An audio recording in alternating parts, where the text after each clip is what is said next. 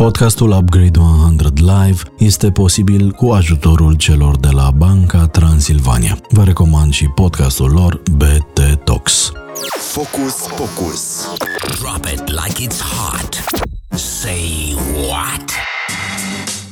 Salutare și bine că m-am regăsit din nou în urechile voastre. Marian Hurduca sunt eu, în variantă podcast a acestei ediții de Upgrade 100, care este um, despre digitalizarea industriei uh, muzicale și invitata mea este Anca Lupeș, care este primul român care a absolvit un master în music business la Berklee College of Music din Boston și totodată singurul uh, român invitat să facă parte din jurul de experți internaționali uh, la Eurovision Eurovision Germania 2018-2021. Știu eu că prin industria din care face parte încă de pe la începuturile modernizării ei, uh, îi se spune, sau mai bine zis, a lipit de ea și eticheta profa vedetelor. O să aflăm în uh, minutele care urmează și de ce se întâmplă chestia asta. Anca Lupeș, invitata mea din această seară, este și fondatorul, printre alte nume, a primei uh, conferințe despre industria muzicală din România, Mastering the Music Music Business, care a ajuns la câta ediție încă? A șasea anul ăsta. La a șasea. Uh, anul trecut s-a desfășurat în online, am fost unul dintre moderatori și țin neapărat să fac mențiunea asta ca să vedeți că nu sunt chiar picat din lună pe subiectul pe care urmează să-l discutăm în seara asta. Acesta este, după cum vă spuneam uh, la începutul intervenției mele, digitalizarea și tehnologizarea industriei muzicale. Am niște ani de radio în spate, am lucrat cu artiști în acest segment de-a lungul timpului, am colaborator prin intermediul cărora am păstrat legătura cu industria și am întrebări pe acest topic. De fiecare dată când am o întrebare vis-a-vis de un subiect pe care vreau să aflu mai multe informații, vorbesc cu cineva care știe care e joaca. Anca este cea care o să-mi vorbească despre industria muzicală, despre cum a evoluat în ultimii ani, unde a ajuns, care e peisajul din prezent. Dar mai exact, hai să vedem despre ce vorbim în seara asta. Vorbim despre cât de mult și-a băgat nasul tehnologia în muzică și nu mă interesează foarte mult partea tehnică de producție, ci mai degrabă aia de distribuție. Asta pe de-o parte. Pe de altă parte a discuției, mă interesează să aflăm de ce Big Tech și nu numai vor câte o felie din industria asta muzicală și să se bage în dezvoltarea de side business pe content. Cine sunt mari jucători din piață, dacă avem chinezi care se înfig din ce în ce mai bine pe aici și din câte am văzut eu avem un nume care se, se scrie Tencent și care nu pierde vremea, ce înseamnă toată goana asta pentru artiști. Uh, bineînțeles, modelele de business au evoluat și ele și s-au adaptat odată cu tehnologia, dar oare țin pasul și ce avantaje aduce muzicii și muzicienilor acest salt tehnologic pe care îl trăim? Uh, vedem concerte în jocuri online, live-uri online cu bilete, uh, lucruri care au fost accelerate în pandemie, dar nu știm exact dacă sunt sustenabile. Oare o fi tagma artiștilor pregătită pentru prezent și mai ales pentru viitor? Um, am văzut că au apărut și case noi noi în ultimii ani de discuri și de impresariat, au apărut distribuitori noi, dar oare este despre tehnologie sau mai mult despre neajunsuri ale industriei și oportunități deopotrivă? Anca, ai văzut, am foarte multe întrebări, uh, cel puțin cu 1990, că tu cam de pe atunci ești în industrie. Uh, ai văzut industria noastră de muzică și nu numai te-ai uitat și în afară ca să înveți și să vii să fii profa celor de aici. Cum arată, cum arată muzica în prezent, peisajul ăsta? Uh, se transformă foarte mult și foarte repede și tot timpul. Uh, e, e foarte greu să ții pasul cu ce se întâmplă și dacă nu ești mereu pus la punct, uh, s-ar putea să ai probleme. Uh, eu încerc să țin pasul cât, pe cât se poate cu, cu ce se întâmplă în industrie, citesc foarte mult, uh, în special site-urile de știri din, din industria muzicală de afară, și încerc să aflu printre primii toate schimbările care, care se produc și toate tendințele și tot ce ni se pregătește. Ce s-a întâmplat în ultimii ani din punctul de vedere al digitalizării, al tehnologizării? muzica sună altfel, asta știm, pentru că ea evoluează odată cu, sau mai bine zis, este un exponent al culturii pop până la urmă, dar această cultură pop nu mai face televizorul, ci o face, o face internetul. Mă uit pe TikTok, iar primul lucru pe care l-am observat când am intrat pe platformă a fost topul și am zis, Doamne feri, să vezi cum toată lumea o să se raporteze la topurile astea pe care le face fiecare platformă în parte. În momentul de față, TikTok, care a apărut cumva de nicăieri, are un top foarte bine pus la punct. Există deja programe de accelerare cu influenceri, uh, a transforma un ceva anume care sună într-un fel într-un hit. Adică mi se pare că s-a ajuns până într-acolo încât muzica este strict un produs la raft și cu cât îl scoți mai bine în față și îl plasezi mai bine și plătești taxa aia de marketing, cu atât are șanse uh, să devină un produs vandabil pentru masă și să poată fi vândut mai departe de N ori, pentru că până la urmă din muzică poți să faci bani cam la nesfârșit. Așa este. Eu am spus la un moment dat că internetul a făcut un lucru foarte bun pentru muzică și pentru artiști și anume a dat absolut tuturor ocazia să, să se exprime, să-și expună uh, muzica și producțiile. Uh, și tot internetul a făcut un lucru foarte rău pentru muzică și pentru muzicieni, pentru că a dat ocazia tuturor să-și expună muzica și, și realizările acolo. Și uh, uh, este o explozie de muzică, nu știu dacă știi cifre, nu știu, pe Spotify se încarcă 50-60 de mii de, de piese în fiecare zi, este o cantitate uriașă, e foarte greu să faci față unei asemenea cantități în orice poziție ai fi, de simplu ascultător, fan sau de profesionist din industrie și uh, uh, sigur nu toată e bună. Păi, ca în orice în industrie, nu Da, tot ce exact. apare sau tot ce se publică este și uh, vandabil din punct de vedere al calității, care până la urmă este subiectivă.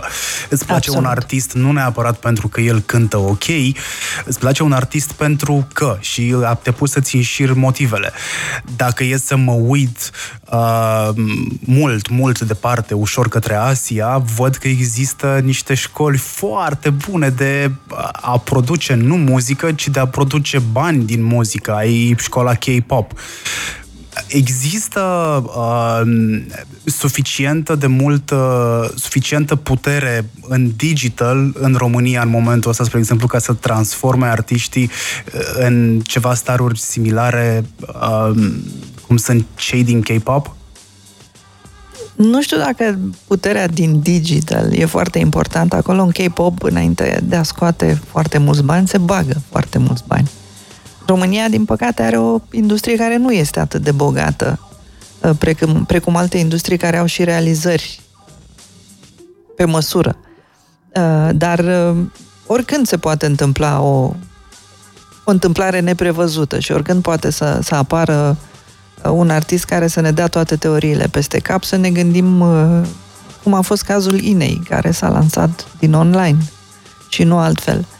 Deci lucrurile se pot întâmpla dacă există cineva care se află la momentul potrivit, la locul potrivit și, după cum spunea Damian Drăghici la una dintre edițiile Mastering the Music Business, uh, norocul este atunci când oportunitatea se întâlnește cu skill-ul profesional. deci, Ai adus aminte de, de Ina care s-a lansat în online și foarte puțin știu chestia asta.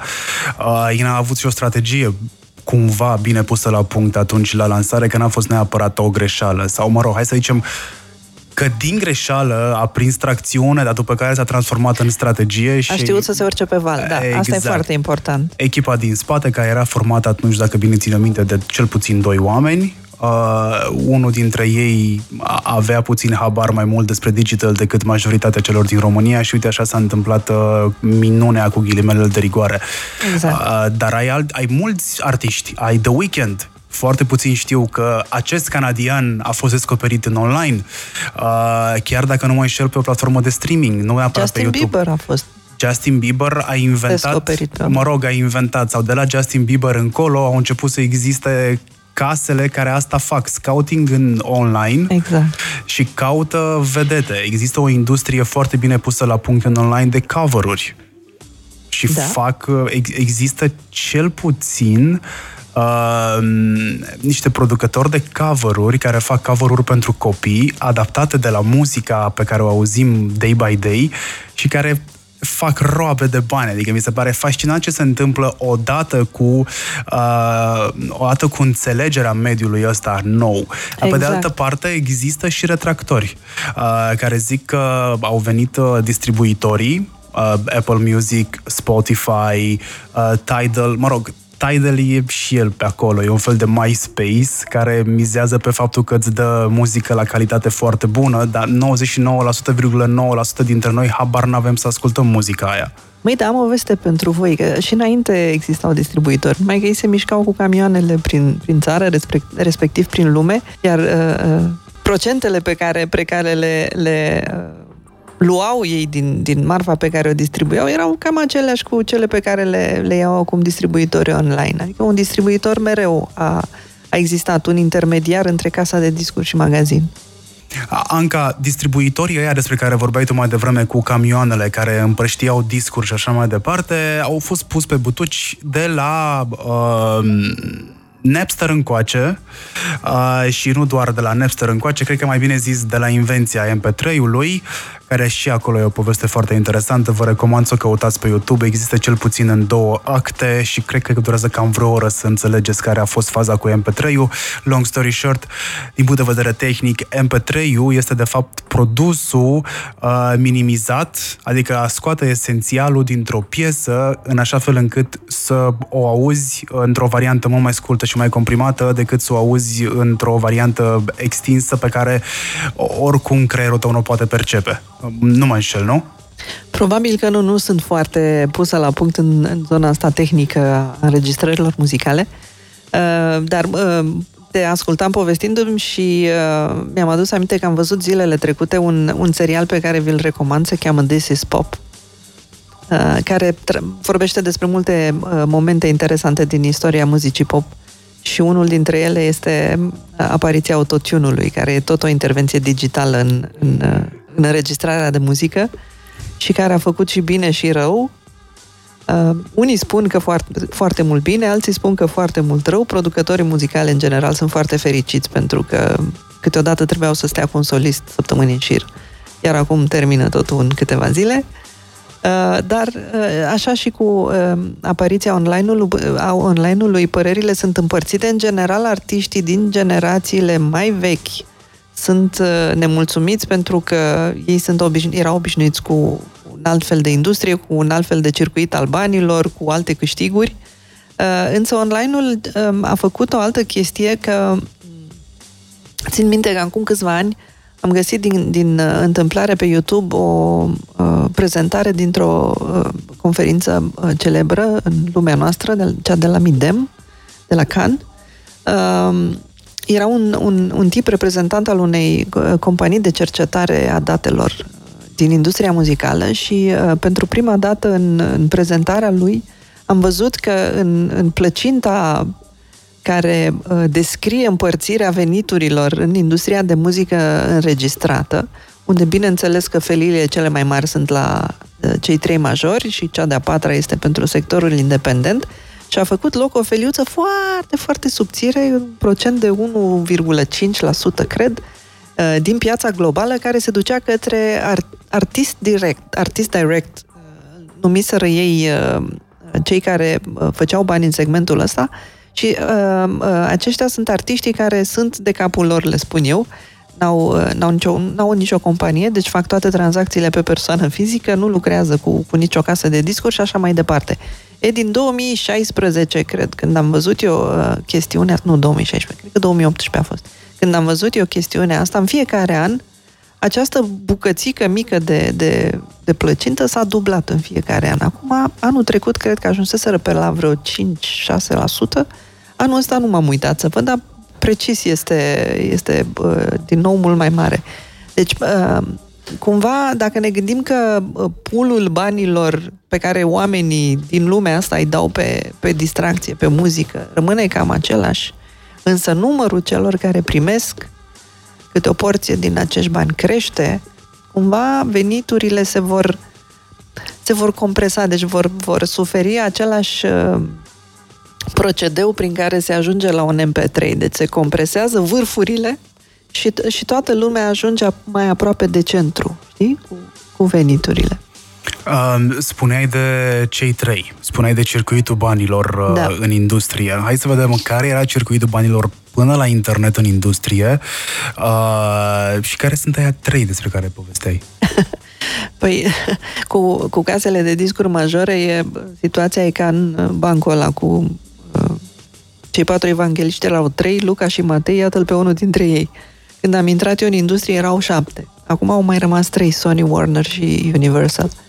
Um, dar uh, am uitat de la ce am pornit. Ah! Cu evangeliștii.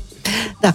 Uh, uh, deci, cei trei majori acum au, uh, au un, uh, un rival, să zic așa, între ghilimele, la fel de, la fel de puter, puternic în termen de, uh, de share de piață, care este segmentul reprezentat de casele de discuri independente, și uh, definiția la nivel internațional a casei de discuri independente este că are venituri mai mici de 5% din share de piață, din uh, veniturile globale, din industria de, de înregistrări muzicale. E, întorcându-ne la cum era înainte, uh, înainte, practic, majoritatea sau cea mai mare parte a casărilor unui artist venea de la casa de discuri, din vânzările de discuri, pentru că se, vedeau, se vindeau cu sutele și cu milioanele.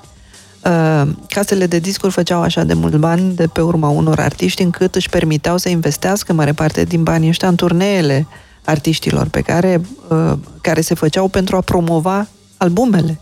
Ei, acum lucrurile s-au întors pe dos și acum turneele sunt cele care aduc cea mai mare parte a banilor pentru, uh, pentru artiști, iar muzica înregistrată a ajuns să fie un un obiect de merchandising. CD-urile se vând acum ca, ca obiecte de merchandising. Foarte puțină lume mai cumpără produs fizic în momentul ăsta pentru că există digitalul, e foarte ușor de accesat o bibliotecă de zeci de milioane de, de cântece pe oricare dintre platformele pe care le-ai menționat înainte, pe Spotify sau pe Apple Music sau pe Tidal și așa mai departe. Când uh, serviciile de streaming se bagă să iau o felie din industrie, de fapt sunt interesate de a lua neapărat o felie din industrie sau sunt interesate de altceva?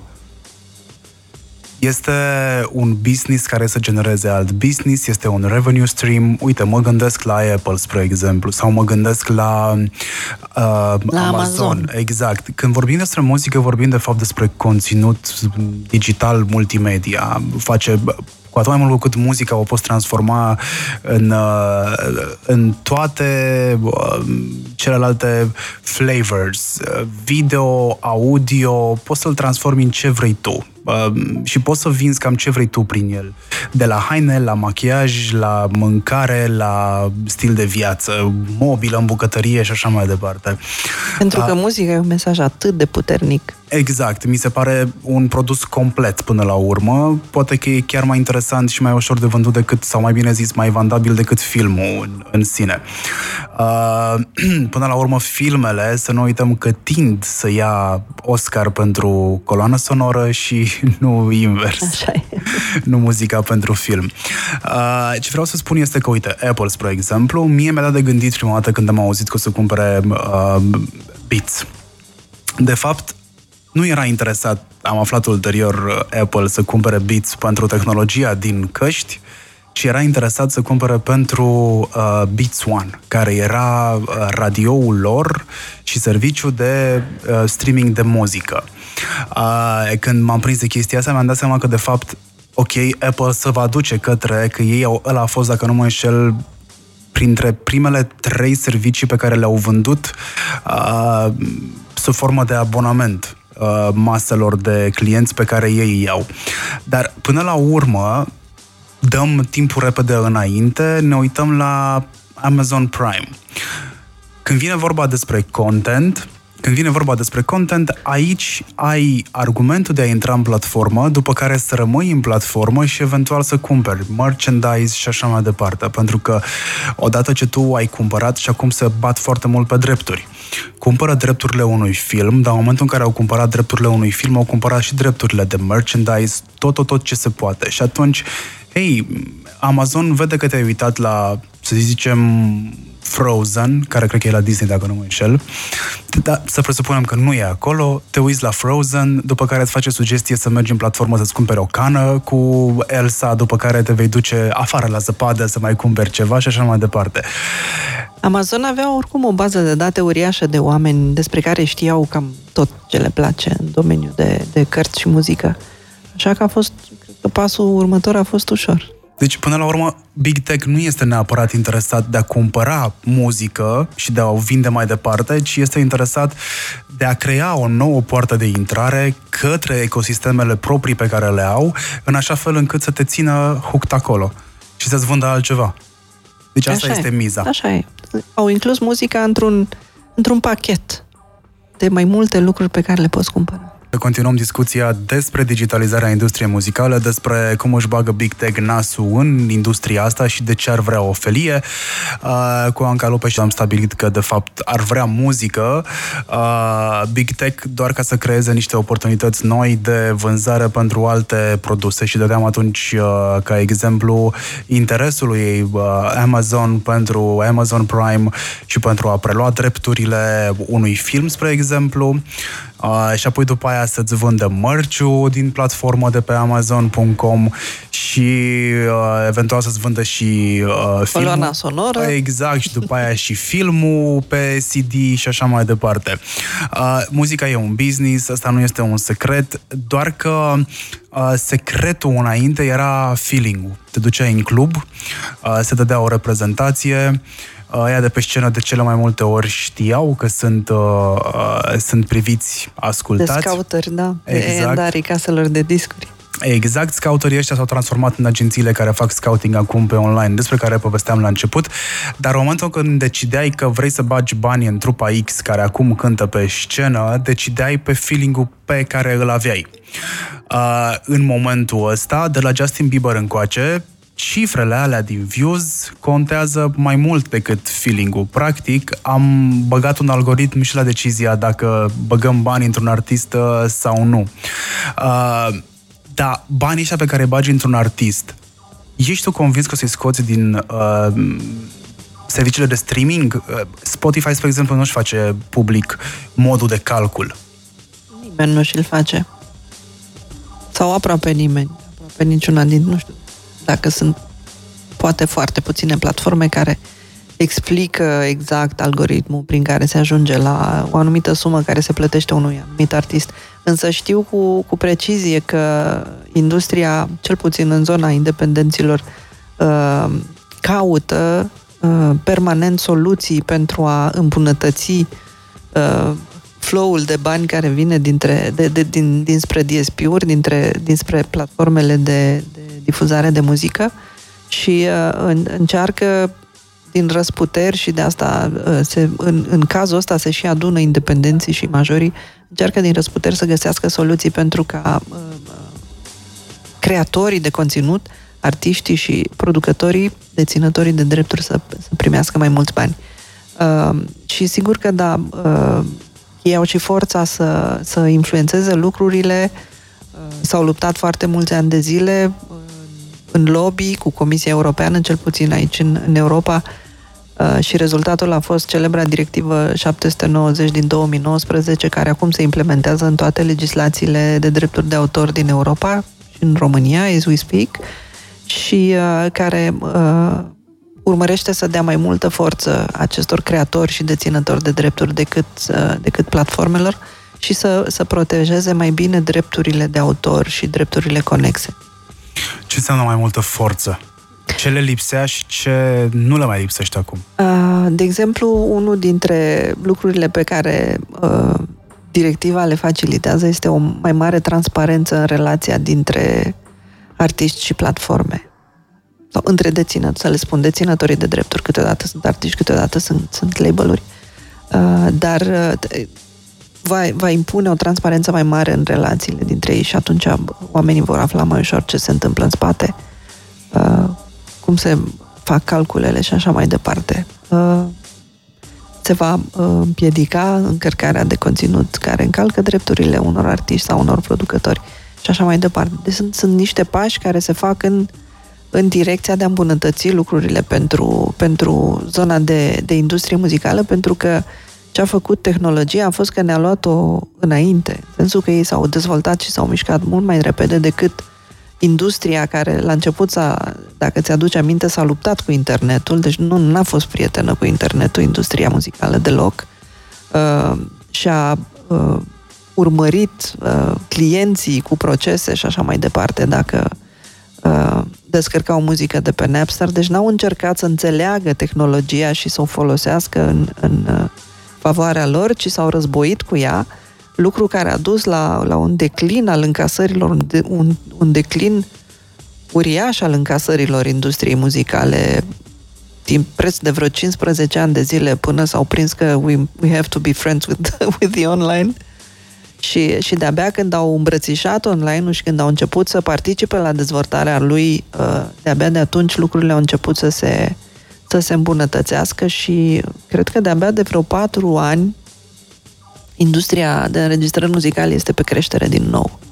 Uh, ideea de streaming online nu este nouă, e o idee chiar foarte veche. Dacă bine amintesc, cred că am, am văzut undeva că e o idee de prin anii 70, adică era ok, o idee, sau poate chiar mai veche, de un tonomat universal, să nu mai trebuiască să cumperi muzica uh, și, și doar să-i dai play de oriunde ești fast forward în zilele noastre e posibil asta deja de foarte multă vreme industria de muzică e foarte reticentă la schimbări în continuare sau s-a mai destupat puțin? Păi, um, în special majorii au fost foarte reticenți. Asta, asta e foarte clar, pentru că um, pe, măs- pe măsură ce dimensiunea casei de discurs scădea, uh, lucrurile erau mult mai flexibile. Însă, pentru majori, treaba asta a fost o lovitură. Gândește-te poziția pe care, la poziția pe care o aveau ei în momentul în care a apărut Napster-ul, de exemplu. Uh, erau stăpânii absoluței muzicii, doar ei decideau ce se întâmplă cu muzica pe lumea asta și brusc apare o platformă care zice mă, ne lăsați? Stați mie, că vă explic eu cum. Mie mi se pare fascinant treaba. că au încercat de două ori să închidă Napster. A doua oară au început să dea în judecată persoanele fizice care foloseau uh, muzică exact. piratată. Uh, după care uh, nu s-a gândit nimeni că o să apară un cazea și că mai o să apară, mai era Lime, parcă se numea un alt serviciu. Au fost, au fost câteva, da, au, au fost, fost câteva multe. care au încercat să ia locul Napsterului, dar, mă rog, după aceea industria ușor, ușor s-a, s-a prins cum, să, cum se poate reglementa uh, treaba în online și uh, și-au făcut-o și atunci lucrurile au intrat în, în legal. Sigur că nu era în regulă pentru, nici pentru artiști, nici pentru uh, compozitori ca muzica să fie folosită fără să fie plătită. Uh, sunt foarte de acord cu lucrurile astea, numai că uite, există un alt model și când se întâmplă așa ceva, n-ai cum să te opui, pentru că vine valul și te mătură. Uh, Asta a fost unul dintre, dintre motivele pentru care uh, din patru evangeliști au rămas trei Luca și Matei, altă pe unul dintre ei, deci mai sunt doar trei majori în momentul ăsta. Uh, și vorbeam mai devreme în deschidere despre Tencent. Cred că Tencent vrea câte o ferie din fiecare, pentru că ăștia nu prea par să reziste foarte bine schimbărilor. Sau nu văd eu bine. Universal se descurcă foarte bine din ceea ce, din ceea ce văd. Uh, nici Warner și nici uh, Sony nu duc foarte rău. Tencent sigur că vrea și el a piece of the, of the action, pentru că au văzut că, că este loc și au și, au și uh, bani și uh, cumpără acțiuni pe aici, pe acolo. Uh, câteodată uh, direct, câteodată prin, prin interpuși. Exact. Uh, dar, așa cum îți spuneam în pauză, te, există totuși niște, niște organisme care reglementează tranzacțiile astea și care nu le lasă să se întâmple așa oricum și nu și nu permit o mon, un mon, apariția unui monopol, nici măcar în piața asta. Și uh, e foarte bine că e așa. Ce știm despre Tencent până acum? Că sunt convins că sunt niște oameni care ne ascultă și poate aud acum prima dată despre Tencent sau acum își amintesc că au văzut niște filme care se deschideau cu Tencent Productions. Tencent e, cred că e un, un holding de entertainment uriaș în momentul ăsta, care și-a băgat nasul și în muzică și în film și în tehnologia respectivă, de origine chineză, este această, această companie, acest holding și uh, care încearcă, să, încearcă să-și facă un loc, sau mă rog, a reușit deja să-și facă un loc foarte în față uh, în zona asta. Ce înseamnă toată povestea asta pentru artiști? Își cresc veniturile, nu își cresc veniturile? O mare parte sunt nemulțumiți de faptul că nu sunt publice modurile în care se fac share of revenue cu ei, se fac calculele de share of revenue cu ei. Uh, pe de altă parte, artiștii independenți o văd pe asta ca pe mană cerească, e tot un soi de democratizare a unei industrii. Exact. Dar niciodată democratizarea asta a unei industrii, cel puțin în primă fază, nu a fost uh, benefică pentru toată lumea. Uh, cine are de câștigat, cine are de pierdut până la urmă? Uh, eu cred că de, de câștigat au cei care acordă atenție acestui nou mediu. Pentru că se dezvoltă extrem de rapid, așa cum spuneam. Apar uh, aproape în fiecare zi platforme noi, aplicații noi. Uh, uită-te la, la Clubhouse, mă rog, nu e are legătură cu muzica, dar e o platformă care a apărut și care acum, după părerea mea, se dezumflă puțin. Uh, deci tot timpul se întâmplă câte ceva. Uh, acum 4-5 ani era foarte ușor să-ți ții o pagină de Facebook artist.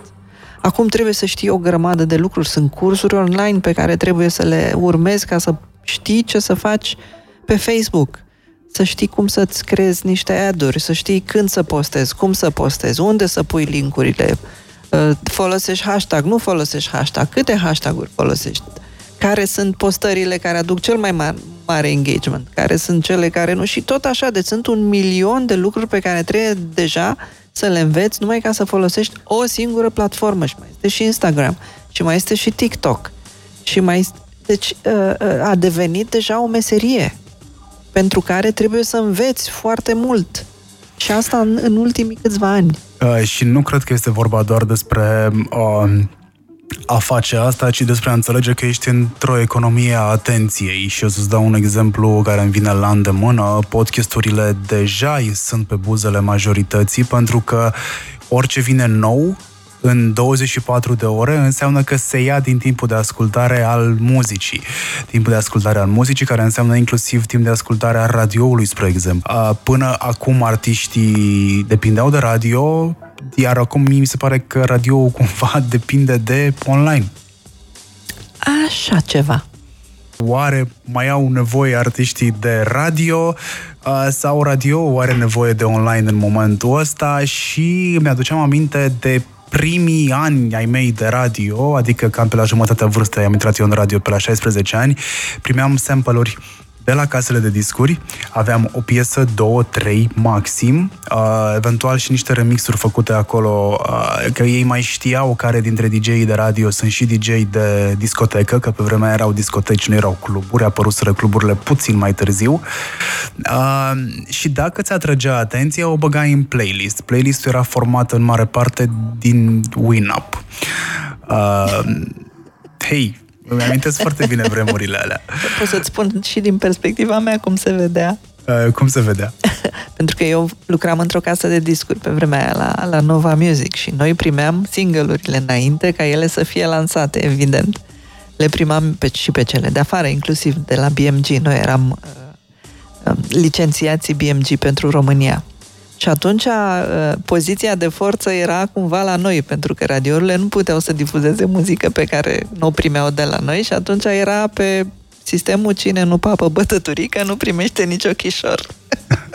deci, practic, voi le-ați spus oamenilor... Pentru că uh, noi spuneam, astea sunt single care se lansează, asta este data la care se lansează și nu aveți voie să faceți altfel și dacă vreți să le primiți în timp, uite și aici un produs românesc, un singăluț al unui artist care tocmai se lansează.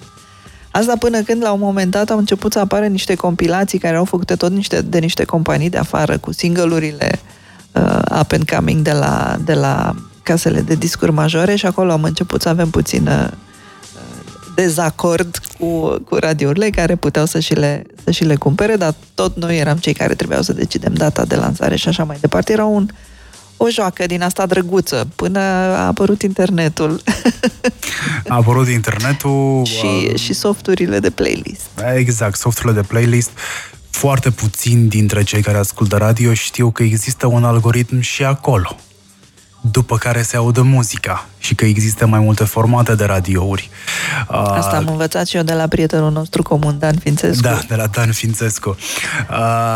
Dar ce înseamnă internetul pentru, pentru artiști din punctul ăsta de vedere? Pentru că se zicea, cel puțin până acum, aproape de zilele noastre, că dacă vrei să ai succes, trebuie să cunoști un om într-un radio, ideal ar fi să cunoști nu neapărat directorul de programe, dar cel care este in charge cu playlist-ul, directorul muzical adică, ca să-l combini să pună piesa aia pe radio. Că dacă este consfințită în playlist și să dă cu busuioc și apă sfințită pe ea în timpul ăsta, e clar că o să bubuie cu concerte, că o să te umpli de bani și așa mai departe. Exact, cam asta era, cam asta era ideea. Uh, dar uh, cred că online a făcut un lucru bun. Sigur că a mai luat din puterea radioului, în schimb, dă ocazia artistului să, să demonstreze că e totuși uh, bun, că muzica pe care o face este dorită, este ascultată de multă lume și atunci cumva playlistarul de radio e în poziția endarului știi, vechi, care se ducea la club să asculte artistul și îl semna după nasul lui dacă el credea că, că o să facă succes. Acum și, uh, și omul de radio are, are la îndemână datele care îi vin din online și care arată că, uite măi, piesa asta totuși a bubuit în online. Sunt niște milioane de oameni care o ascultă, o plac, o comentează.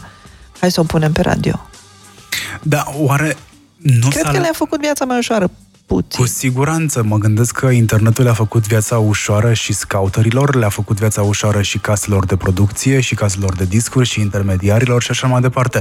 Dar nu cumva e un soi de lene aici, care intervine odată cu uh, comodizarea asta.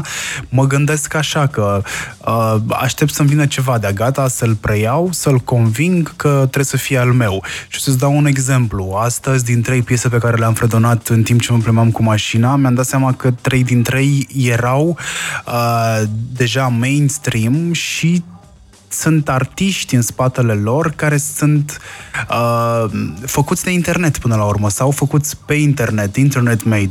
După care asta și m-am gândit oare într-o oră de playlist pe un radio uh, Contemporary Hit Radio, CHR-ul, care e cel mai comun în momentul ăsta și cel care te omoară cu heavy rotation-ul, oare cât la sută din playlistul ăla conține artiști hai să zicem în România, făcuți pe internet sau de internet?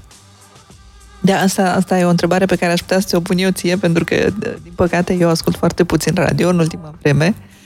Eu ascult radio de curios, ca să nu pierd contactul da, cu o lume.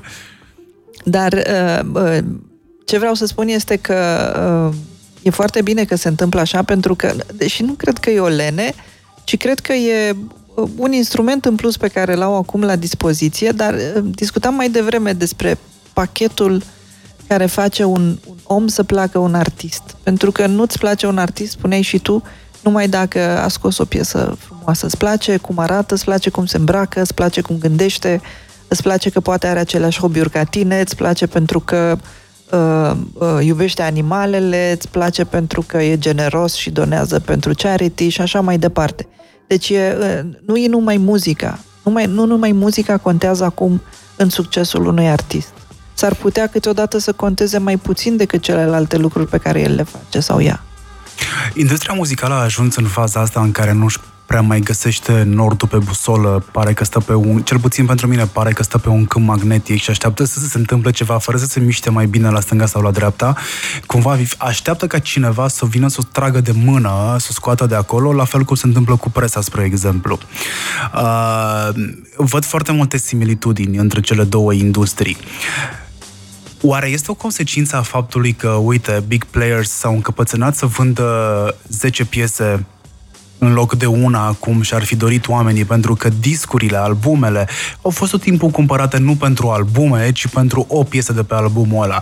Și a venit Steve Jobs și a zis, băi, în iTunes la 0,99 toate, le puteți lua, descărca și aveți în librăria voastră de pe iPod. E, în momentul ăla, foarte puțin din industria muzicală au înțeles că există un potențial acolo, l-au privit cu scepticism, au stat să vadă ce se întâmplă, au văzut ce se întâmplă, dar cam târziu, că felia de mămăligă era luată deja de multă vreme de iTunes.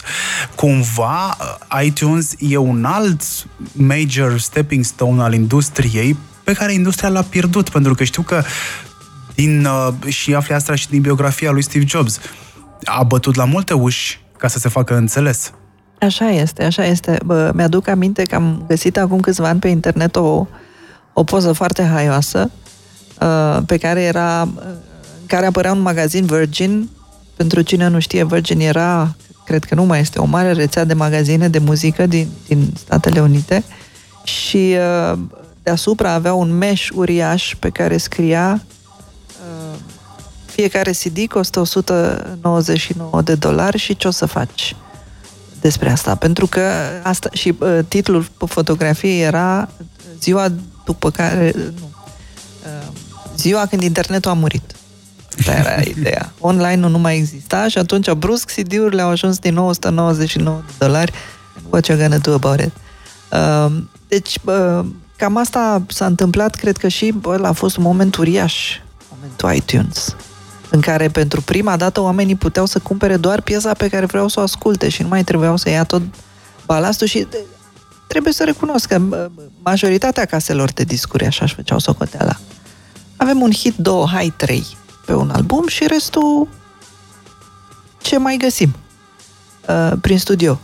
Deci calculele așa erau făcute, pentru că fiecare, fiecare album în general era uh, lansat și după aia tras în vânzări de una, două sau trei uh, single Dacă aveai trei bune, erai făcut. CD-ul s-ar fi, albumul s-ar fi vândut foarte bine. Iar acum, brusc, oamenii puteau să-și cumpere doar o piesă. Păi și până la urmă asta ne interesa pe fiecare dintre noi, pentru că și noi în anii 90 când piratam muzică, de fapt ne interesa un anumit titlu. Eu am avut puțin un șoc uh, prin 2007-2008, dacă bine mi-amintesc, am fost în, uh, am ieșit din țară, am fost la ceva specializare când eram încă în facultate și uh, între cei care erau acolo cu noi românii erau și nemți. Eram foarte multe nații, eram vreo 10 în, cred că dacă nu mă înșel, în programul pilot al uh, media de la Uniunea Europeană. Și uh, uh, am fost la un concert, uh, neamțul își cumpără un CD și eu i l-am cerut naiv, dă-mi-l și mie să mi iau și eu piesele. A, nu că am plătit pentru el, că drepturi de autor, că nu știu ce.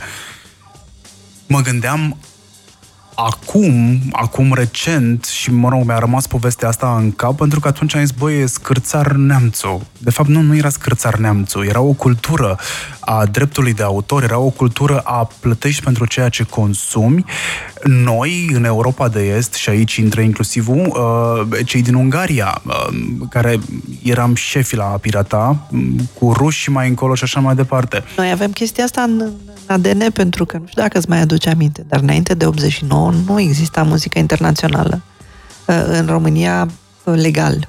Da. Deci tot, tot ce, ce intra în țară intra uh, pe sub mână, uh, trăiască uh, piloții și stewardesele și marinarii care aduceau uh, albume de afară și după aceea ele se copiau de la unul la altul și așa se răspândea muzica în România. Deci noi am avut chestia asta în, în ADN și nu cred că, adică mult timp pentru cei care au, mă rog, erau tineri în, înainte de 89, treaba asta cu copiatul nu părea o chestie uh, aiurea, ilegală, dar de ce? Dar așa, așa făceam și înainte. Nu-și punea Care e problema? problema? Exact, exact. Pentru că exista cultura de e normal. Exact. Cum exact. există acum, încă mai găsesc eu la mine în industrie, pe marketing și comunicare. Uh, dacă e pe internet, e, e gratis. E, da. Uh, doar că povestea asta cu drepturile de autor, mie mi se pare fascinant că a fost adusă în prim plan și cumva normalizată sau normată Uh, de către serviciile de streaming. Deci aceleași servicii care cumva au venit și au bătut niște cuie în talpa artiștilor, au venit și ne-au explicat nouă că e ok să plătești 3,99 dolari, 4 dolari, 99, 5 dolari 99 în funcție de câți user vrei și câte device-uri vrei înrolate în, uh, în contul tău, să plătești pentru muzica aia. Și ai plătit 3,99 pentru una, după aia îți mai faci un cont undeva, că majoritatea prietenilor pe care eu i-am, spre exemplu, ascultă muzică în două, uh, în două platforme diferite. La întrebarea de ce, este că vulenia despre care vorbeam mai devreme că s-ar găsi din punctul meu de vedere, sau așa o vedeam eu cel puțin până la discuția cu tine, în ceea ce înseamnă industrie muzicală, pion principali, lenea asta ne caracterizează până la urmă pe fiecare dintre noi și pe useri. Și uh, am avut în discuții cu oameni din industrie în care vorbeam, băi, nu mai îmi place Apple Music. Am trecut pe Spotify. De ce am făcut chestii? Ce mi se pare mai interesant Spotify?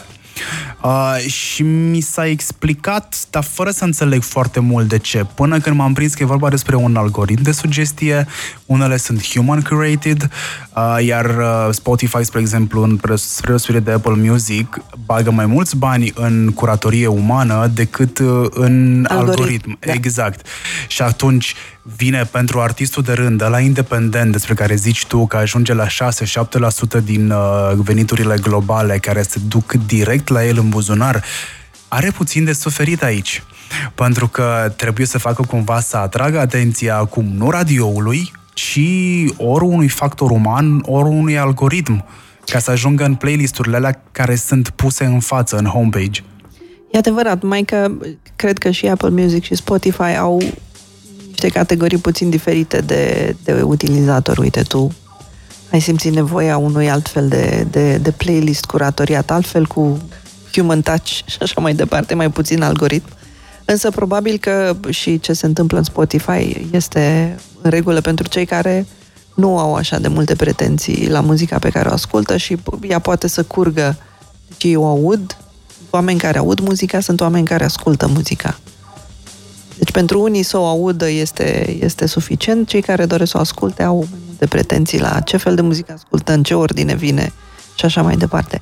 Uh, sigur că e important pentru artiștii și de colo și de colo în ce, în ce uh, playlist-uri intră. Cred că Spotify uh, au dorit foarte mult să, uh, să facă o democrație curată în modul în care muzica se, se învârte la ei în platformă, în sensul că ei, ei pun foarte mare accent pe faptul că uh, nu poți să ajungi la uh, editorilor, la curatorilor, că niciuna dintre serviciile, apropo, dacă sunt muzicieni care ne ascultă, niciunul dintre serviciile care promit plasări în playlisturile Spotify nu pot să facă asta și sunt, uh, sunt sfătuiți mereu oamenii să, să trimită astfel de oferte către Spotify pentru ca ei să le, să le închidă.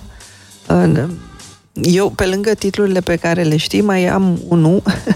Sunt director executiv al Asociației Caselor de Discuri Independente din România și noi avem o legătură directă la Spotify prin, prin Impala, care este uh, organizația europeană a caselor de discuri independente și uh, am avut recent o întâlnire cu, cu un workshop un webinar, de fapt, susținut de cineva de la Spotify, în care, încă o dată, uh, ni s-a subliniat treaba asta. Nu credeți pe oricine ar, ar spune că, că poate să vă bagi o piesă în playlist, pentru că așa ceva nu e posibil.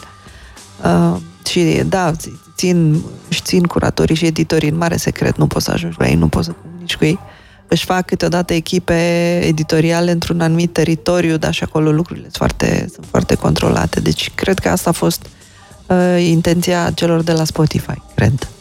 Pe de altă parte, la Apple ai inclusiv uh, secvențele de radio. Când zic secvențele de radio, înainte exista un radio, acum sunt mai multe în funcție de interese. Ei, când au făcut radioul ăla în Apple Music, mă rog, care era prima dată Apple Radio, Apple Beats One, dacă nu mă înșel, uh, au băgat niște principii de a face radio ca pe vremuri. Lăsau și lasă în continuare artiștii pe care iau în fața microfonului. Elton John este unul dintre cei care are emisiune la, în, în radioul lui, lui Apple. Um, ăștia sunt cumva major curator la ei. Îi știi, e Julia De Luga, e Low Zane și așa mai departe. La Spotify, pe de altă parte, mi se pare interesant că nu știi dacă vrei să atragi atenția cuiva, pentru că au libertatea asta editorială să-și bage piesele și ăștia ascultă muzică, au inclusiv uh, emisiune dedicată muzicii underground din UK, spre exemplu. Dacă vreau să aflu ceva nou, sau să fiu surprins de ceva nou, intru clar în Apple Music să văd ce mai este. Ascult un playlist care cumva e nu neapărat crăftuit după chipul și asemănarea mea, uh, ci e ceva care să mă atragă acolo, după preferințe. Îmi place mai mult hip-hop, poate că săptămâna asta am chef mai mult de country. Uh, dar la cultură muzicală, aici mă duc, pe Apple Music pe de cealaltă parte, mă duc în Spotify și am observat că e un comportament general datorită playlisturilor pe care Spotify le generează. Spotify e plăcut de majoritatea tocmai de asta. Și mai este un factor pe care îl are Spotify, e vinde himera asta a gratuității, pentru că e destul de greu să înțelegi că dacă nu plătești, tu ești produsul într-un fel sau altul. Exact. Așa. Uh, se duc către Spotify. Spotify a văzut că are probleme pe partea de drepturi de autor, pe partea de share of revenue și se duce către uh, podcast. Podcast care spuneam mai devreme că începe să mănânce din ce în ce mai mult, eventual din timpul de ascultare pe care îl are uh, un artist sau, mă rog, muzica, mai bine zis. Crezi că dacă Spotify se duce către podcast, bucata aia de muzică nu mai este de interes pentru Spotify sau e doar un punct de sprijin? Depinde ce spune bilanțul de sfârșit de an. pentru că Spotify este un business. Evident că va acorda mai multă atenție zonei din care face ce, cele mai multe venituri. Asta e, asta e foarte clar. Nu știu dacă vor renunța vreodată total la muzică, dar cu siguranță că o vor menține atâta timp cât va Uh, va da puține bătăi de cap și va face venituri uh, interesante pentru, pentru cei care sunt acționari acolo. Ai văzut artiști mulțumiți de banii pe care îi iau din uh, serviciile de uh, streaming? Probabil cei care au foarte mulți bani sunt mulțumiți de... de... Nu, tu dacă i-ai văzut. nu i-am văzut, nu i-am văzut. Uh, știu că sunt foarte multe discuții pe tema asta și uh, uh, probabil că foarte mulți uh, dintre cei care, care contestează Spotify uh, nu sunt între, între cei favorizați. Uh, este, Spotify are acum un, un, un anume model de, de distribuție a veniturilor către deținătorii de drepturi care se numește prorata. Sunt discuții acum dacă ar fi mai bine ca sistemul ăsta să se schimbe către user-centric. Diferența fiind că dacă, dacă s-ar face această, această modificare, atunci, practic, uh, dacă tu ai asculta, tu care plătești un abonament de, nu știu, 5 euro sau cât este la, la Spotify, asculti uh, o lună de zile o singură piesă, toți banii tăi se vor duce la piesa respectivă. În okay. momentul ăsta, din, împărțarea se, se face altfel din, din toate veniturile care intră pe muzică în Spotify, uh, se face o împărțire per minut și după aceea se, da, banii se, dau, banii se dau și în funcție de regiunea geografică în care se duc uh, playersurile alea. Adică un play din România nu e la fel de greu ca un play din state. În momentul ăsta, dacă ar fi user-centric, ar fi ce dai, atât, atâta pleacă unde ai ascultat. Deci, cei 5 euro ai tăi, ți-am zis, dacă ai ascultat o singură piesă toată luna, pleacă acolo. Întreb asta pentru că, mă rog, întreb asta, știu asta pentru că mă gândeam la uh, Ed Sheeran, care acum câțiva ani de zile, dacă îți mai amintești, avea vreo 5-6 piese care rupeau peste tot. Uh, și băiatul ăsta a venit și cu place-urile pe care le-a luat, a dat peste cap toate decernările de premii. Au trebuit ăia să regândească tot și și-au dat seama de fapt că există oameni care dau play de zeci de ori unei piese și dacă dau de zeci de ori unei piese, atunci tu stai să le pui la place-urile generale ca să dai niște discuri de platină, aur și așa mai departe, care oricum s-au devalorizat. Adică un disc de aur, un disc de platină, nu mai e la fel de greu ca atunci, nu mă refer la gramajul lui de pe cântare, da. mă refer la percepția publică. Adică s-au diminuat... Nu se mai acordă pentru același număr de, de unități vândute. Exact. Așa și acum, pentru ce se acordă, apropo, că uite, am pierdut uh, informația au, f- au făcut niște, niște echivalări între număr, numărul de streamuri și, uh, și o unitate fizică. Nu mai știu cât sunt câteva mii de, de streamuri ale unei piese sau al unui album, fac cât un album fizic și așa fac echivalarea între streamuri și vânzări de, pentru că nici vânzările digitale nu mai sunt ce au fost și atunci fac echivalarea asta între streamuri și, și vânzări și cifra finală îți arată ce fel de disc câștigi. Din radio, artiștii își au banii la final de an, nu? Uh, nu. Cum se face ca... Ce nu. încerc să aflu acum, o dată cu întrebarea asta uh-huh. pe mhm. care am pus-o, este în medie, câte revenue streams are un artist? Poate avea un artist. O, oh, multe. Pe an. Multe. Uh, din muzica înregistrată are uh, revenue streams din, din vânzări, din, din streaming, și din comunicare publică, care înseamnă radio, TV uh, și așa mai departe, și ambiental, deci oriunde se aude muzică, de acolo un artist primește bani, fie că este în gară, în club, în discotecă, în cofetărie, în restaurant, în taxi.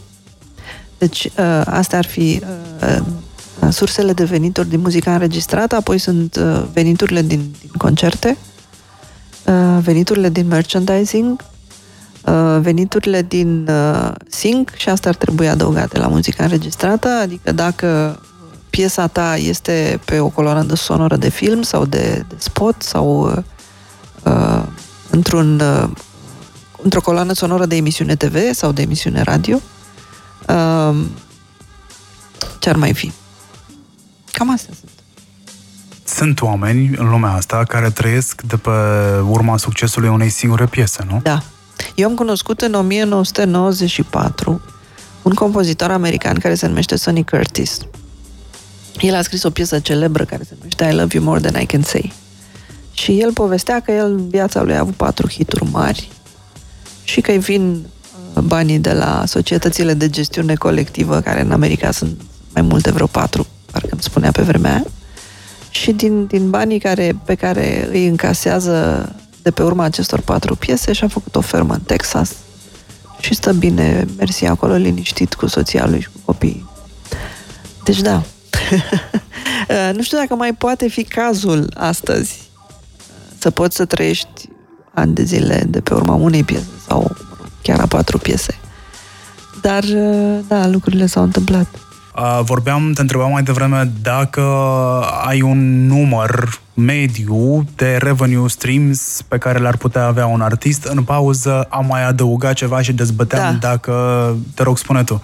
Da, în pauză am mai adăugat câteva revenue streams care, pe care eu le-am numit non-muzicale. Marian n-a fost de acord cu mine, am căzut la pace până la urmă. Uh, am spus că un artist poate să mai câștige uh, și din, uh, din imagine, dar imaginea vine și ea din succesul muzicii, deci suntem pe la mijloc. Uh, poate să facă venituri din, din parteneriate cu diverse branduri uh, sau din endorsement-uri pentru diverse produse, uh, muzicale sau non-muzicale.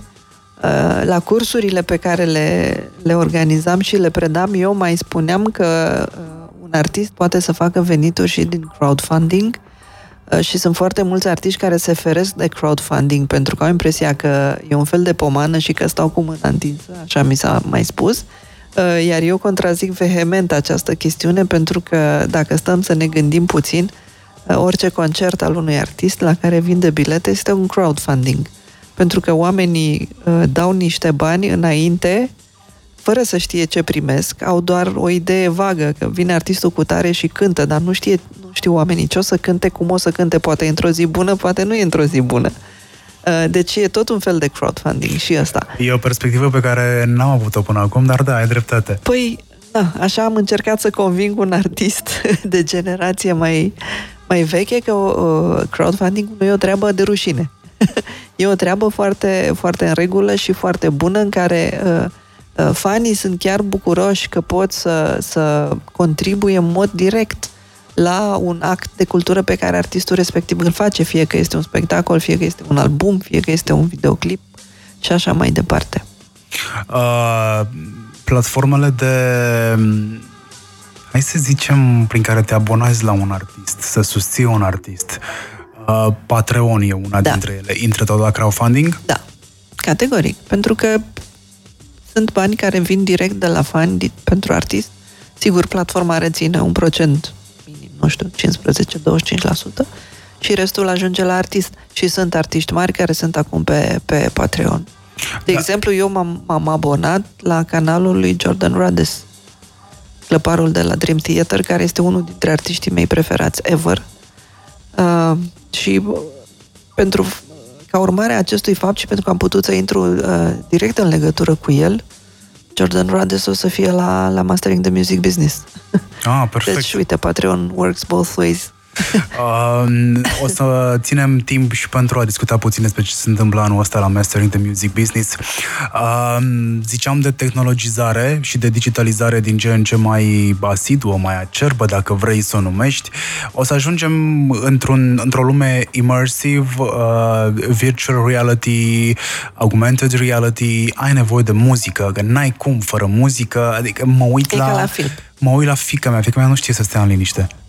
Nu, nu poate, dacă nu aude ceva în fundal, nu, nu știe și sunt majoritatea celor din generația ei așa.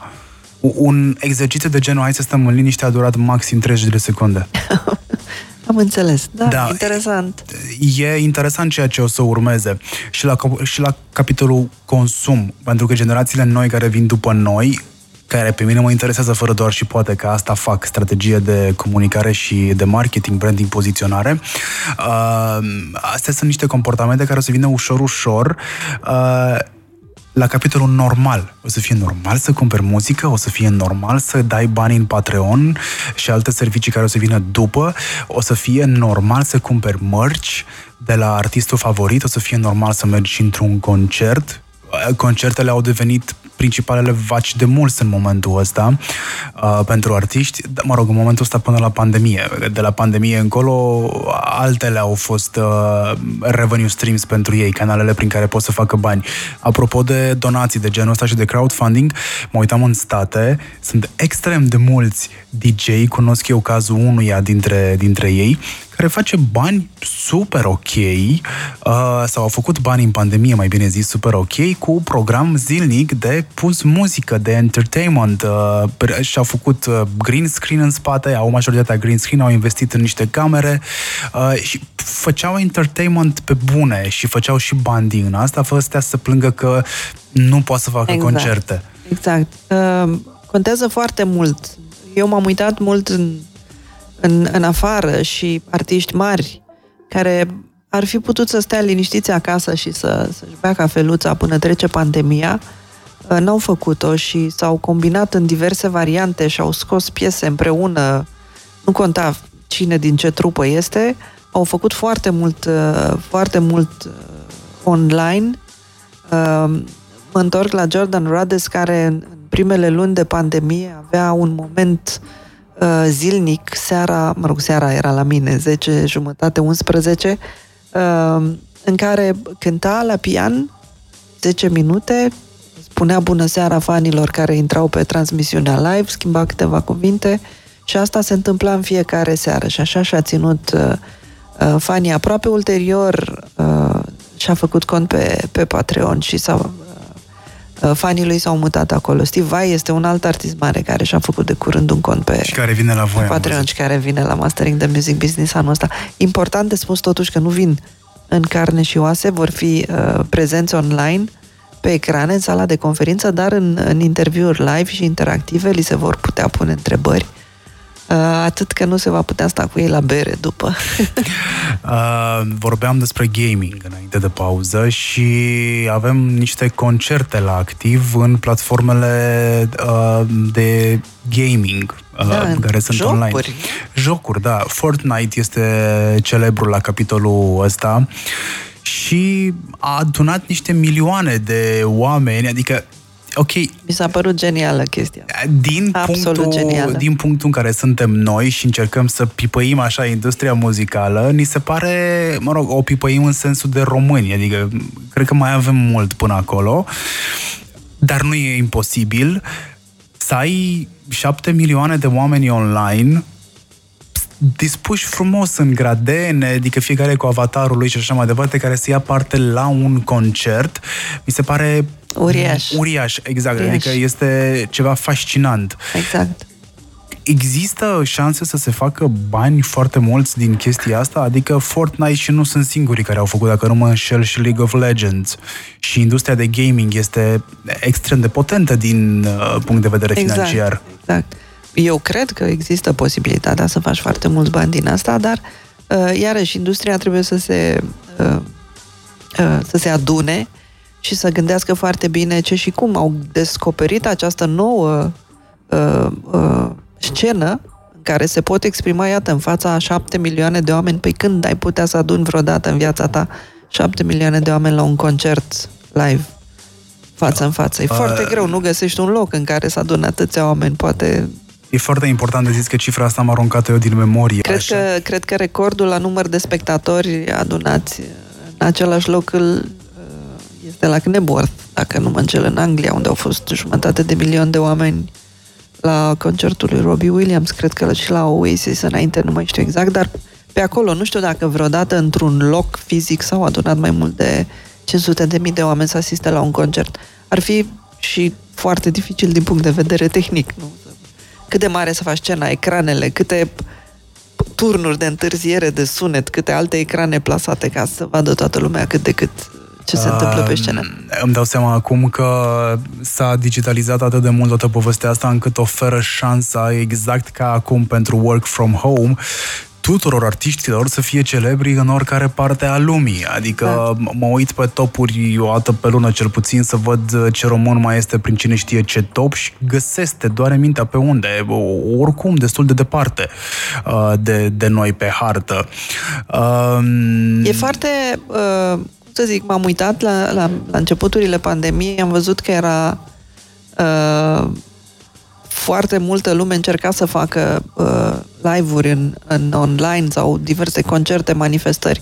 A fost unul foarte mare cu, cu foarte mulți artiști uh, din Liga 1 uh, de afară, din Statele Unite.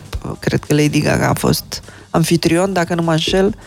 Uh, Uh, nu, nu rețin numele întâmplării, dar știu că m-am uitat vreo oră, cu greu am rezistat vreo oră, era atât de plictisitor. Era îngrozitor, deci dacă acolo, la nivelul ăla, n-au reușit să facă ceva uh, care să te țină în fața ecranului mai mult de o oră și nu mai știu, a fost un eveniment care a durat mai 12 ore, nu mai știu, a fost foarte mare. Și uh, e foarte greu să-i ții pe oameni în fața ecranului de laptop cred ca că, artist. Cred că tocmai ai răspuns tu la o întrebare pe care am primit-o pe, pe WhatsApp. Cine este de vină pentru prostul gust al românului când vine vorba despre muzică? Uh, radioul, Radio Guerilla nu se pune, sau casele de producție autohtone. Aș putea să răspund eu cu un, uh, un, o observație pe care am făcut-o, dacă îmi dai voie, cred că attention span, o atenție. Și nu e vorba despre calitatea proastă a muzicii, e vorba despre oricum o chestie subiectivă. Da, uh, sunt foarte mulți factori. N-aș da uh, vina doar pe, pe radiouri și pe, și pe casele de discuri, pentru că, uite, există Radio Guerilla deja de nu știu câți ani uh, și există și case de producție care uh, produc muzica uh, pe care o putem asculta aici, dar uh, e vorba și de... Uh, de educație, să nu uităm că gustul muzical se formează între 7 și 14 ani. Atunci, în general, copilul asimilează ce, ce aude în casă. Eu am fost uh, salvat fix de radio în intervalul ăla. Da? Eh, norocul, norocul iată, și radio face și, face și lucruri bune. Uh, da, iar uh, acum chiar că nu mai avem nicio, nicio scuză, pentru că muzica este peste tot, este la îndemână uh, online, la liber, cu bani, cum o vrei pe YouTube, pe Spotify, pe Apple Music, la radio. Uh, deci de, depinde doar de, de tine, ce muzică ascultă copilul tău și ce gusturi va avea în viitor. Dar în condițiile astea nu-i scade și valoarea produsului numit muzică. Dacă l-ai peste tot, îl A, produci păi asta am foarte discutat simplu. la început. Despre asta am discutat la început, că internetul a făcut un lucru bun, că a dat drumul la toată muzica să Da, fie pentru auzită că și a e- dat, a făcut un lucru rău pentru că a dat Da, ai drumul la dreptate. toată. Da, mă gândeam la costurile de producție când am pus întrebarea Înainte? asta, fără să iau în calcul ce ai zis tu Da, la început. când, când nu exista internet, casele de discuri erau uh, mama și tata muzicii și uh, decideau ce artist va fi uh, semnat, produs, lansat, promovat. Acum nu mai este așa. Acum artiștii se lansează, se produc și se promovează singuri, foarte mulți dintre ei.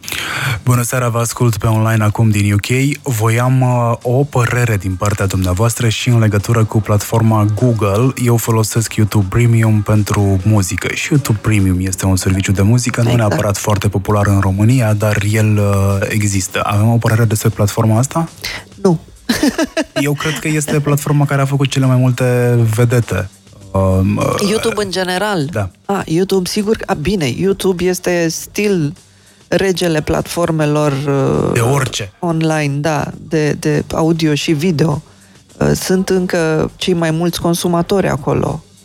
Uh, Cred că s- celelalte, toate celelalte platforme sunt la mare distanță în ceea ce privește numărul de utilizatori. TikTok putem să o considerăm, pentru că am primit aici un mesaj cu trei semne de întrebare la capitolul TikTok. Îl considerăm o platformă de video streaming sau îl considerăm o platformă de... Dai să-mi aleg bine cuvintele. Platformă care făurește hituri?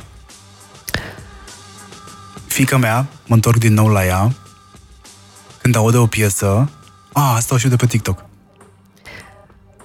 Da, nu știu ce să zic. Cred că, cred că e greu de dat un răspuns. Ar putea să existe piese care au plecat de pe, de pe Sunt TikTok, multe. dar nu cred că e o regulă încă. Nici eu nu cred că e o regulă, dar Sunt multe piese care au plecat din YouTube, sunt piese care pleacă din TikTok. Cred că, e, iarăși, avem de-a face cu, cu utilizatori diferiți. Și cu niște schimbări de paradigmă. Exact. peste noapte. Exact. Am participat de curând la un concert Nightwish live pe YouTube. Uh, aș vrea să ne spui și care a fost experiența ta. Și altcineva ne mai spune că Metallica la Moscova a adunat cele mai multe persoane. Aici nu mă bag, nu știu. Da, nu știu câți au fost la Moscova, la Metallica, poate că au fost mai mult de 500 de mii, dar cu siguranță nu mai mult de un milion, mă gândesc. Uh, vorbim despre, am vorbit despre uh, live-uri în jocuri, uh, care au făcut titlul de presă nu de puține ori. Vorbim de live-uri cu biletă. Uite, ne spune cineva că a participat la un concert Nightwish live pe YouTube. Da, ele se întâmplă. Eu nu spun Dar că nu sunt se întâmplă. sustenabile? Asta, asta, asta este întrebarea, pentru că e foarte greu să-l ții pe om în fața, în fața unui, uh, uh, unui ecran de calculator acasă.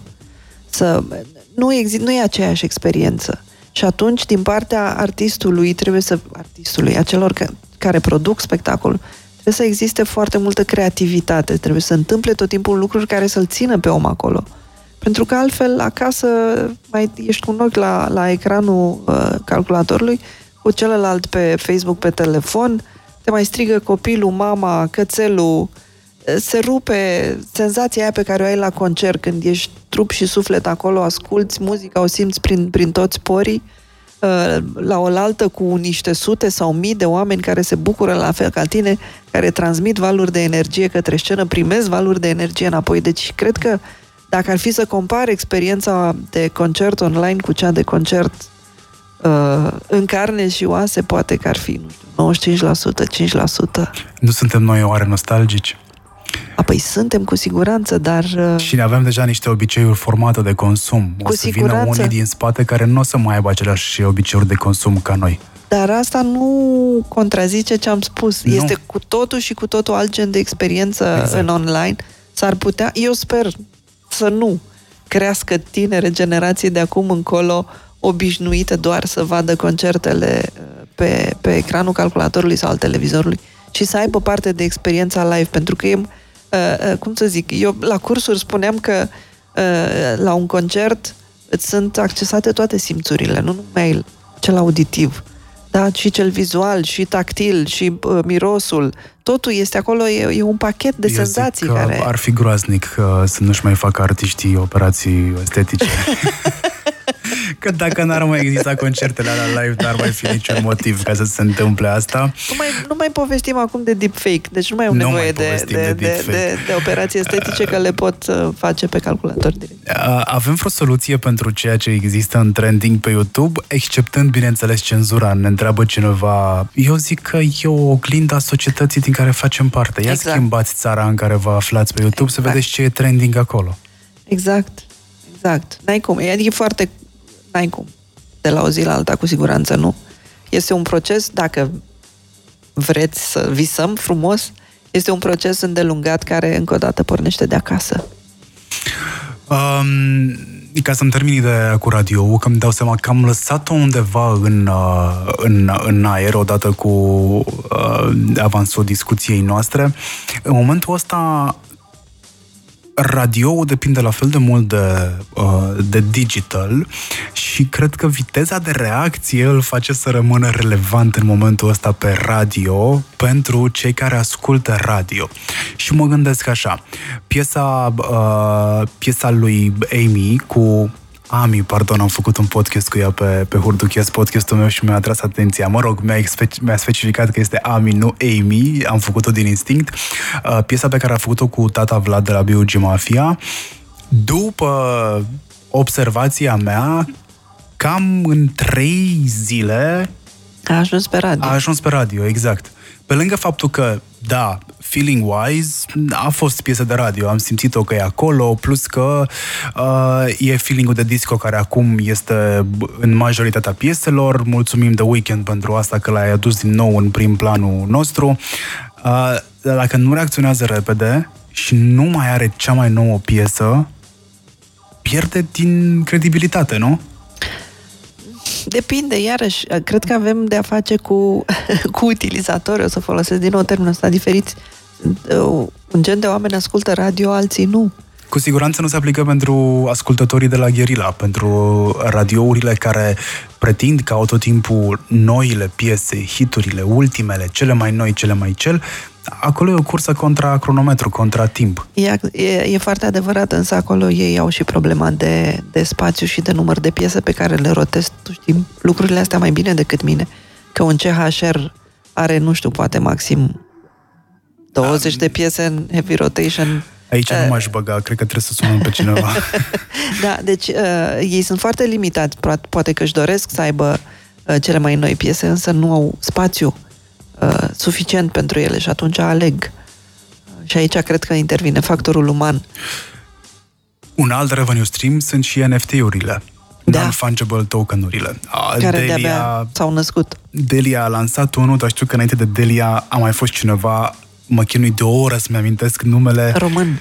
Un român, da, a lansat înaintea Deliei și nu mi-amintesc cine. Poate dar ne ajută ascultătorii. Poate ne ajută, pentru că oricum ne-au ajutat cu foarte multe informații până acum. Mulțumesc că ați fost comoderatorii mei și că mi-ați dat uh, insight-uri. Uh, Fortnite în momentul ăsta îmi scrie cineva 107... Trebuie să verific eu niște cifre aici. 107k online, nu știu exact ce, și 70 și... Ah, gata, m-am prins. Uh, și 78 de milioane de abonați. Uh, ai un pol foarte mare de a, a accesa. Da. Uh, Travis Scott, da, Travis Scott, un alt făcut de internet, din câte știu eu, uh, în concert în jocul Fortnite, super show vizual cu peste 15 milioane de utilizatori live. Iată. Da, vă mulțumesc tuturor că contribuiți activ la emisiune. Ne apropiem de final. Uh, spunem te rog frumos, anul ăsta, la Mastering the Music, la Mastering the Music Business. așa, uh, la ce ne așteptăm? Păi ne așteptăm iarăși la, la mulți invitați uh, uh, foarte deștepți, cu informații foarte uh, uh, bune și foarte relevante pentru oricine lucrează în industria muzicală, uh, pentru ocazia de a și cunoaște o mare parte dintre ei. Uh, avem deja, cred că, peste 50 de speakeri uh, confirmați și continuăm să adăugăm pe listă. Uh, ne plimbăm prin diverse tematici din industria muzicală, de la digital până la sănătatea psihică, care ne-a fost uh, extrem de zdruncinată în ultimul an tuturor uh, și artiștilor și celorlalți oameni care au lucrat, în, au încercat să lucreze în industria muzicală, că Uh, mulți dintre ei n-au putut. Um, încercăm să, să a, revenim anul ăsta cu, cu uh, festivalul de showcase, care o să fie la expirat în fiecare seară. Uh, conferința e bine să vă spun că o să aibă loc între 31 august și 2 septembrie la Hotel Caro din București. Festivalul în fiecare seară după conferință la, la expirat. Locul nostru preferat, iată că am făcut și o rimă. și um, uh, da, Steve Vai, Jordan Rades, Adrian Despot, Dan Byron, Marius Mihalache, Marius Moga, asta ca să spun câteva nume de, de artiști, um, președinți de asociații și, și companii de afară, uh, CEO de la Siget, um, multă lume bună, vă așteptăm, veniți, biletele sunt puse în vânzare, le găsiți pe ea bilet și pe ov.ro. Um... Partenerul nostru uh, uh, consecvent, Radio Guerilla, e aproape de noi. Asta urma să zic eu uh, acum. Avem o, avem o oră care nu e în favoarea noastră, dar am avut aproximativ două ore care au fost în favoarea noastră și cred că uh, e e ok să zicem că avem niște concluzii pe care putem să discutăm și de aici încolo și poate ți-am dat niște idei noi de abordat uh, pentru Mastering the Music Business uh, anul ăsta.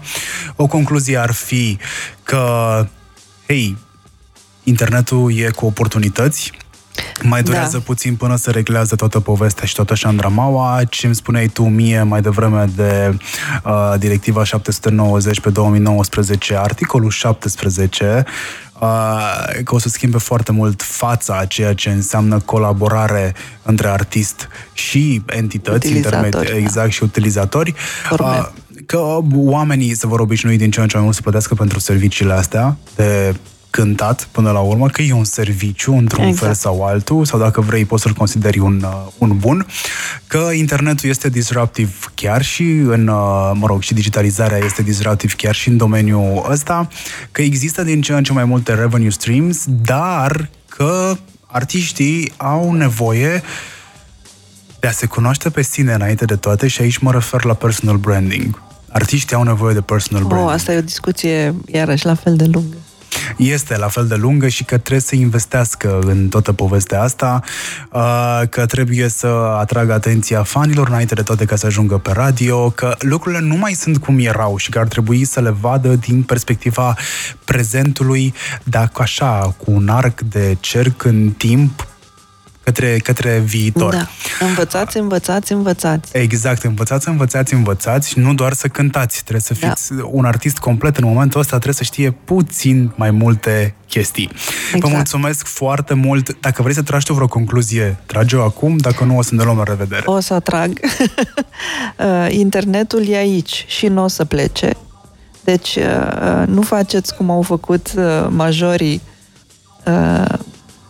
și s-au războit cu el, după care au urmat 15 ani de restriște, în care cifrele și veniturile au scăzut. Împrieteniți-vă cu internetul, învățați cât mai mult uh, despre el și folosiți-l cât se poate de mult. Ați văzut, a fost singura, singurul loc în care v-ați putut exprima într-un an, cum a fost 2020, și, cum, și o parte din 2021, să nu uitați experiența asta niciodată. Uh, noi am avut o, am mai avut o perioadă de genul ăsta după colectiv, în care s-au închis brusc toate cluburile, iar, era iarnă, nu mai aveau, nu se mai putea cânta pe nicăieri.